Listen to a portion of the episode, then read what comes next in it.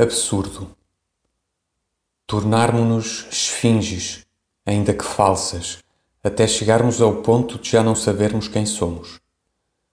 Porque, de resto, nós o que somos é esfinges falsas e não sabemos o que somos realmente.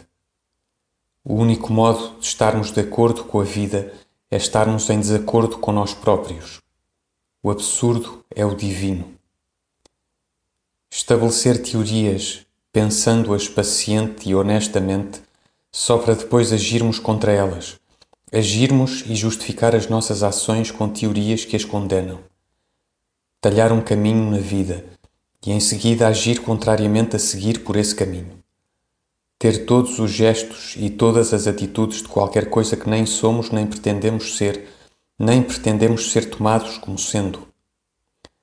Comprar livros para não os ler ir a concertos nem para ouvir a música nem para ver quem lá está, dar longos passeios por estar farto de andar e ir passar dias no campo só porque o campo nos aborrece.